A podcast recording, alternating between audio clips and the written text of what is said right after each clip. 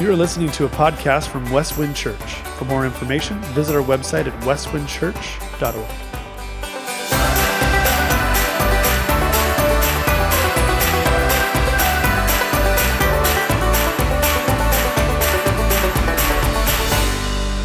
I want to invite you, if you would, to turn your Bibles to Ecclesiastes chapter 2. And if you're anything like me, of course, the coronavirus has caught us off guard, certainly as a nation and absolutely as a globe. As of this morning, over 156,000 people have been infected, 142 countries across the world, and sadly, 5,800 plus deaths. And so we come to a juncture in life and we say, God, we need you. We need you desperately.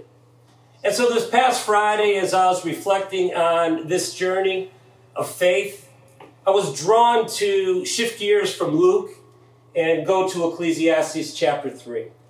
It's one of those beautiful passages that have been uh, long standing in history. Songs have been sung about it in the 60s.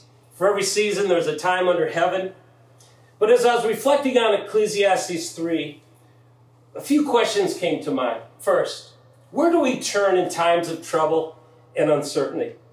When we have more questions than answers, how do we stay the course, continuing to live faithfully and fruitfully? In a world overwhelmed with anxiety and fear, how do we, the church, the people of God, bring peace and hope to all? And so Ecclesiastes, I believe, gives us some great answers and I hope you have your Bibles open. And as always, I like to start with a blessing, and I think God's word constantly is given to us as a blessing. And so it's this because God is sovereign, each one of us can experience and share the hope we have through the seasons of life. And so that's what Ecclesiastes is all about. It's about the seasons of life. And boy, in the Midwest, we enjoy the four seasons. And the longer I live, the more I realize there are seasons, and sometimes seasons in life catch us off guard, like we've recently been caught off guard with Corona. Mm. And so let me give you a little bit of background of Ecclesiastes 3. The book of Ecclesiastes opens up very despairing. In fact, Solomon, who was given great wisdom, writes this out of despair. And he's looking at life, he's saying, Vanity, vanity. I've done this, I've explored that, I've lived long, and I'm kind of a man without hope.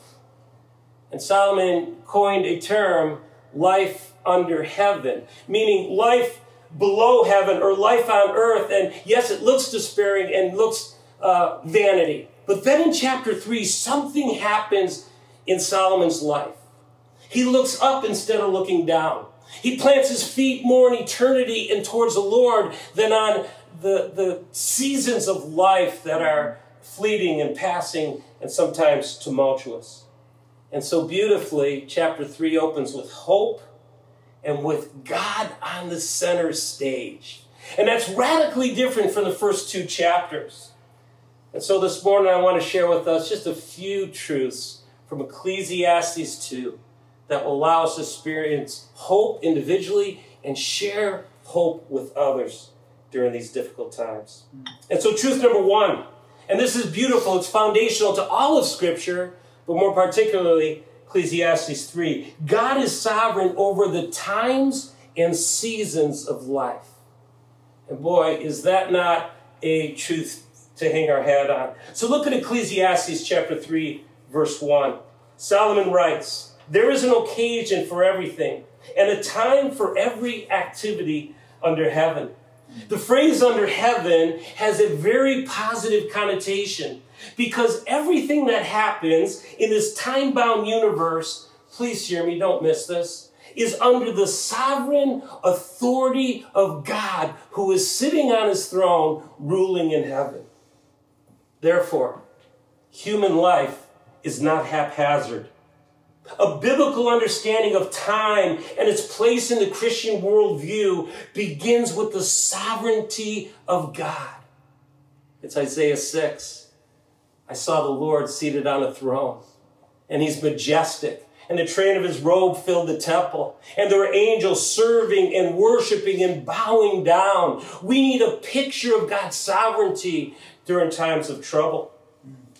We can go back to history, and reformers gave us a great statement.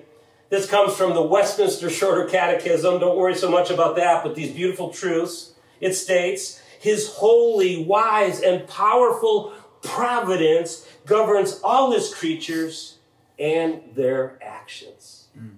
Therefore, we're people of hope. Yeah. He's on the throne, we're not, and we stand in awe of Him. Therefore, He is Lord over the time events and, yes, even the crisis moments of life. I love what Galatians 4 4 says. But when the time fully came, God sent forth his son. It was the perfect time. It mm. was God's timing. He's seated on a throne, and at the right time, he sends forth his son. Jesus began his public ministry saying, The time has come. The kingdom of God is near. Mm. Repent and believe. Think about it. The time, that's a definite article. Very specific time. And so God is Lord over the times and seasons of our life. Because he rules and overrules, every area of our lives is under his control and beautifully under his care. About three years ago, Ellen and I were leaving Minnesota to go on vacation to New York. And from our home in Minnesota to our home, our family's home in New York was 1,000 miles precisely. And I'll never forget as we were making that trip, we get a call and it's my brother. My brother says, Keith, mom's been in a tragic accident. And I think of time right now. Mom's 82 years old.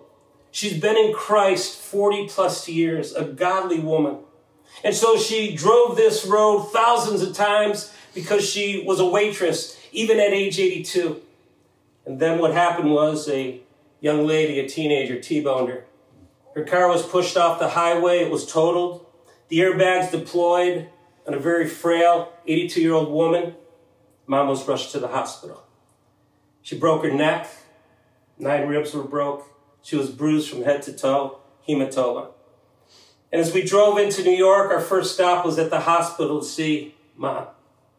And when I walked into the room, there she was, as broken as anybody could be physically.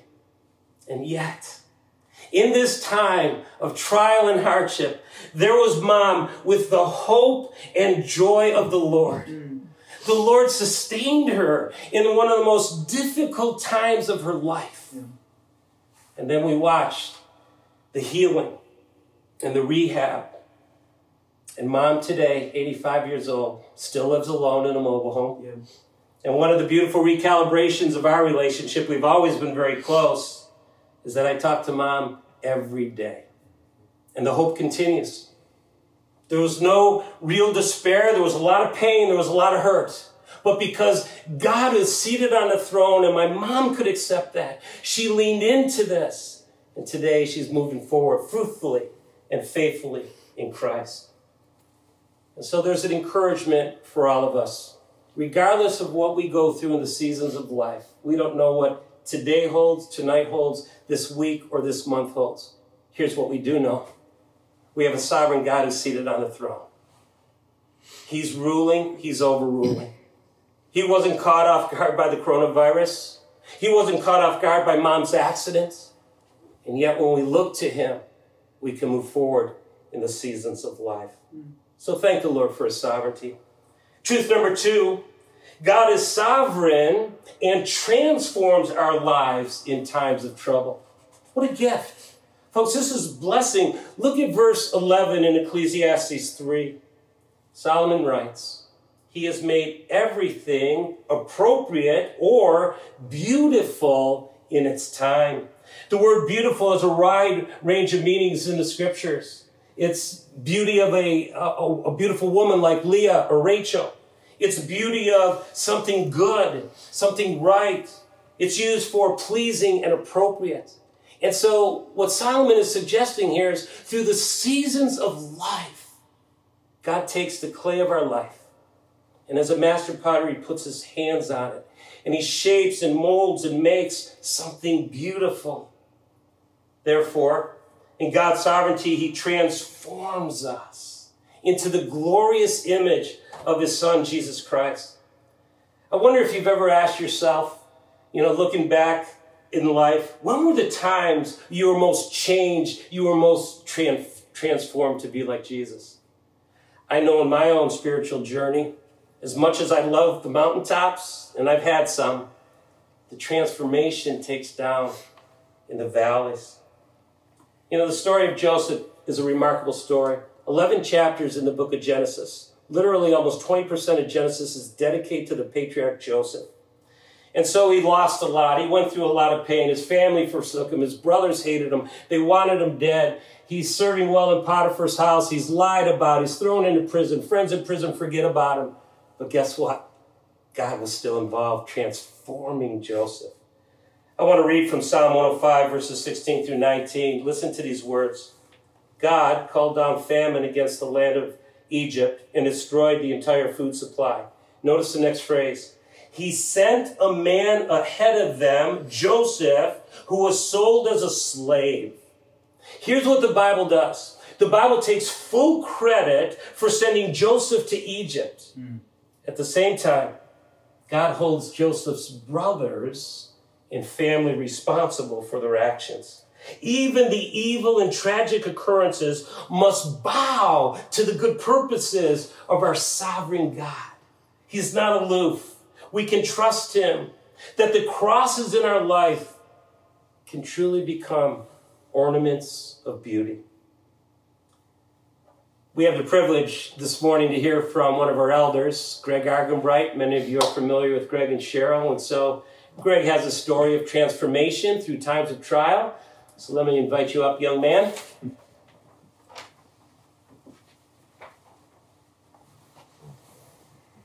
A lot of you remember the tough times uh, that the financial crisis brought uh, to America in the years 2008 uh, to 12 or so. Uh, it was a particularly hard time for Cheryl and I, who were making our living in construction, and there were other industries hurt hard as well. Uh, but I look back at some journal entries that I made at the time and did a quick little summary that I'd like to share with you. It was certainly uh, one of the hardest times in our lives but a time that God did transform. Here's a few things that I wrote down and commented on. First of all, uh, a, a word from the Lord that really helped me get through the time. Isaiah 41 13. For I am the Lord your God, who takes you by your right hand and says to you, Do not fear, I will help you. And this is a journal entry I wrote at the time. This is the promise that I cling to. This word from the Lord sustains me. He is my helper in the midst of the storm. We have no resources left unless He provides, sustains, and helps us. We will utterly fail.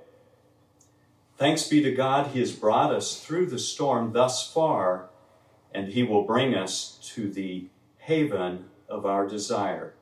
Psalm 107, 23 through mm-hmm. 30. At this point in our lives, we were three and a half years into the financial crisis. We had gone from $900,000 equity in two properties in 2008 to zero equity in 2012. Mm-hmm. Construction work had been cut in half, and I had to let all of my employees go. Mm-hmm. We cashed out our 401ks and savings to pay suppliers. The IRS was garnishing what little the business was making to repay withholdings. I was unable to take a wage out of the business, so we made no house payments for several months.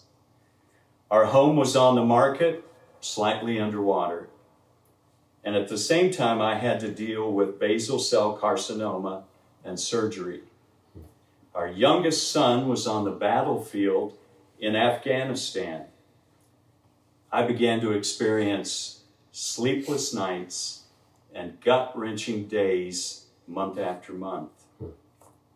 And then one night, about 1 a.m., in the darkness, I heard the Lord's voice, and He spoke to me in a way I'd never heard before. Mm. His word came to me in the darkness. Behold, I stand at the door and knock. If you hear my voice and open the door, I will come into you and dine with you. Revelation 3:20. It shook me awake, and I laid in the darkness knowing I had experienced a new thing with God, an intimacy indescribable. Mm. At that moment, fear fled my heart, and his peace overwhelmed me. Yeah. The anxious nights and cold sweats never returned again. Mm. Amen. I knew he was leading us forward. I looked forward to waking up now in the middle of the night and waiting in the darkness to hear his voice.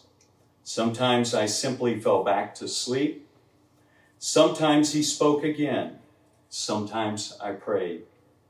But it was always a time of great joy and peace. Since that time, the financial struggles gradually lessened, work increased, and He began to bless us in ways we had not experienced before. Intimacy with Him and each other as husband and wife mm. are now our biggest treasures. Yeah. I am convinced that we would not know this greatest of all treasures had the losses not been so devastating mm. or the pain so deep. Now I find myself often saying simply, Jesus does all things well. Amen. Mm, amen. amen. Yeah. Yeah. yeah. Thank you, Greg. Thank you, Greg. I've heard that story before.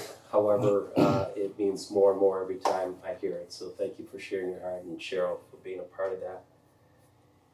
C.S. Lewis said this, and it's so important when we go through trials, wonderments, things we can't figure out. He said this Pain is God's megaphone.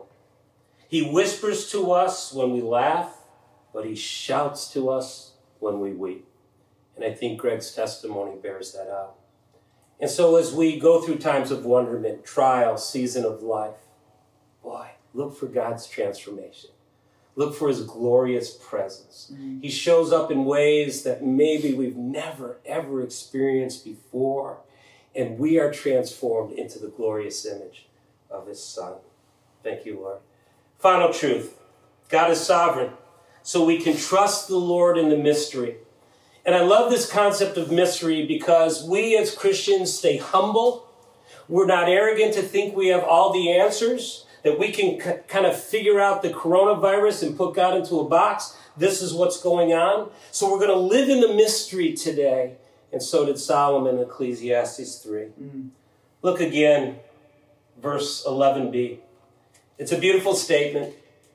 He, God, has put eternity in their hearts, our hearts but man cannot discover or literally fathom the work God has done from beginning to end. Mm. I like that because God is God and I am not. And we get to humbly bow before his throne. You know, human beings crowd for answers and how all the pieces of the puzzle fit together. However, Solomon says, we'll never put all the pieces of the puzzle together. But one thing we can do, we can stand in awe of Him. Scripture makes it clear we may never know why, but we can still trust God in the mystery because He is the Alpha and the Omega. He sees the beginning from the end. We can say, Yes, Lord, even in the most difficult times. We have a book in the Old Testament which some think is the first book ever to be in the canon of Scripture predating the books of Moses. It's the book of Job. And so 42 chapters dedicated to one thing. Why God? and then it concludes. And God says to Job, Were you there when I hung the earth in the galaxy? Were you there when I created the universe? When I created these beautiful animals, these dinosaurs, if you will? Were you there in the majesty of creation, going all the way back to the beginning of time? And Job finally humbled himself. And one of the greatest statements in the book of Job is this He says, Lord, I knew about you, but now I know you. That's the conclusion of the book of Job. What a beautiful truth. And in the mystery, Job never got all his questions answered. Never. He never could put the pieces of the puzzle perfectly together, but he could look up and stand in awe of the Lord. Mm. And that's the privilege you and I have today. Isaiah 55 may be familiar to you. For my thoughts are not your thoughts, and your ways are not my ways. This is the Lord's declaration. For as the heaven is higher than the earth, so my ways are higher than yours, my thoughts than your thoughts. Isn't that great? We have a God who is way bigger and higher and greater. Therefore, we stand in awe and worship. I know in my own life that some of the most confusing and painful times has caused me just to bow the knee, to look up and say, God, I knew about you, but now I know you more intimately. Mm. Yesterday, our family went to see a movie that I highly recommend. I cried through most of the movie. Yes, I'm a big baby. and the movie's titled I Still Believe. And I would see it again and again. It was just that beautiful. I didn't know the backstory of the movie, and I'm not going to give you give it all away because I want you to go see it. But I will say this: just picture this: you're in your early 20s, and you're like Keith, madly in love with Ellen. That's the story of uh, Jeremy Camp. And so he discovered this girl named Melissa. He fell in love with her head over heels. But before they were engaged, she was diagnosed with intense cancer that literally overwhelmed her body. And so the movie tells that story, and it's beautiful. And in the end, the tragedy, cancer took her life. There was a conclusion. Jeremy Camp, with his new family, decades later, says this for the past decades, we have been telling Melissa's God story to the nations, and thousands, if not millions, have been influenced for the kingdom and glory of God. When Jeremy struggled with how to handle the loss of his, his precious gift, Melissa, Melissa knew that day was coming. And she inserted some beautiful reminders to him that one day when he opened and revealed it, God spoke to him and said, Pick up the guitar again and start ministering for the gospel of Jesus Christ. Mm. Over 5 million albums have gone out globally through this artist ministering for Jesus. The mystery's still there. Why does God choose a vessel so beautiful, so young, so godly, and let her life be like a seed falling into the ground and dying? But as it falls into the ground and dies, it comes up resurrected, bearing much fruit. That's the gospel. That's a picture of Jesus. Mm. And so here we stand today wondering about the coronavirus, but boy, oh boy, we're able to go up a notch and look to a God who's on the throne. Look to a God who is sovereign, who transforms us into pain and the wonderment, who takes the mysteries of life and uses it for his kingdom and glory. I trust you'll find hope in that. One final thing before we close with song and prayer. Solomon says God has put eternity in the hearts of people. I believe this with all my heart right now. I believe God is going to use the coronavirus in the lives of many people to cause them to look up the coronavirus has clearly shown us how fragile we are, how human we are. Teach us to number our days, Lord. And so you and I have the privilege to not only experience this hope, but to share the love and hope and gospel of Jesus Christ. Yeah. Why? Because God has put eternity in the hearts of people. There is a God shaped vacuum in them. And until that vacuum is filled, that hole is filled with the good news of Jesus Christ, people like Solomon mm. walk in despair. So let's bring hope. Let's bring blessing. Let's share the good news. Let's be a people of light in the midst of this dim season of life. Mm. May God bless you.